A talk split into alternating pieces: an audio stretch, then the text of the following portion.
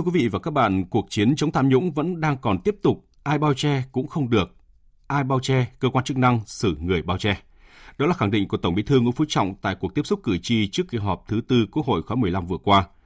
Lời khẳng định đó của người đứng đầu Đảng ta càng cho thấy tinh thần quyết tâm quyết liệt của Đảng trong công cuộc chống tham nhũng, kiên quyết loại ra khỏi đội ngũ những con sâu mọt đang đục ruỗng làm nghèo đất nước. Bình luận của biên tập viên Nghiêm Hùng, cuộc chiến chống tham nhũng tiêu cực, quyết liệt và trách nhiệm qua sự thể hiện của phát thanh viên Minh Nguyệt. Không phải ngẫu nhiên, đấu tranh phòng chống tham nhũng tiêu cực luôn là chủ đề được các cử tri quan tâm tại các hội nghị tiếp xúc cử tri của các đại biểu Quốc hội, đặc biệt là trong các cuộc tiếp xúc cử tri của người đứng đầu Đảng ta, Tổng Bí thư Nguyễn Phú Trọng. Bởi lẽ, cử tri và nhân dân cả nước ai cũng đều thấy rõ những hậu quả khôn lường của nạn tham nhũng đã và đang gây ra những thiệt hại vật chất to lớn cho nhà nước và nhân dân. Hơn thế, cử tri và nhân dân ngày càng thấy rõ hơn, tin tưởng hơn về những kết quả của công tác phòng chống tham nhũng đã và đang được Đảng ta tăng cường đẩy mạnh. Dù đau xót, cũng phải xử lý nghiêm, bởi một cành cây sâu nếu không được chặt bỏ sẽ lây lan khiến cả cây mục ruỗng. Chân lý đó đã biến thành quyết tâm chính trị của Đảng ta để công tác phòng chống tham nhũng ngày càng quyết liệt hơn, đi vào chiều sâu hơn và toàn diện hơn. Riêng trong 6 tháng đầu năm nay, cấp ủy, ủy ban kiểm tra các cấp đã thi hành kỷ luật đối với gần 300 đảng viên do tham nhũng, cố ý làm trái.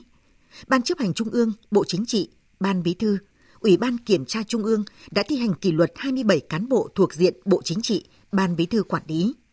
Tính chung từ đầu nhiệm kỳ Đại hội Đảng lần thứ 13 đến nay, đã có 56 cán bộ thuộc diện Bộ Chính trị, Ban Bí thư quản lý bị thi hành kỷ luật, trong đó có 10 ủy viên, nguyên ủy viên Trung ương Đảng. Ngay trong hội nghị Trung ương 6 vừa diễn ra, Đảng ta đã cho thôi tham gia Ban chấp hành Trung ương khóa 13 đối với 3 cá nhân và thi hành kỷ luật khai trừ Đảng đối với một ủy viên Trung ương Đảng.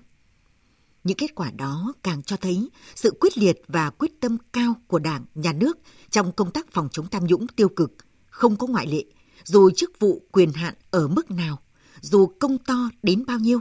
dù tìm mọi cách lẩn khuất dưới các vỏ bọc, những tấm khiên chắn, những lá bài miễn trừ, rồi cũng bị lôi ra ánh sáng. Cuộc chiến chống tham nhũng như Tổng bí thư Nguyễn Phú Trọng đã khẳng định vẫn còn đang tiếp tục, chưa phải đã hết và phải quyết tâm làm không thể lùi được. Thông điệp đó được người đứng đầu đảng ta đưa ra trong cuộc tiếp xúc cử tri trước kỳ họp thứ tư Quốc hội khóa 15 như lời nhắn nhủ, lời hứa trước toàn đảng, toàn dân. Công tác chống tham nhũng sẽ không bao giờ trùng xuống, còn tham nhũng còn phải chống, chống cho tới cùng. Quyết tâm đó càng khiến cử tri và nhân dân cả nước thêm tin tưởng vào đảng, nhà nước, để trách nhiệm hơn, tự giác hơn trong cuộc chiến chống giặc nội xâm vốn đầy gian nan thách thức.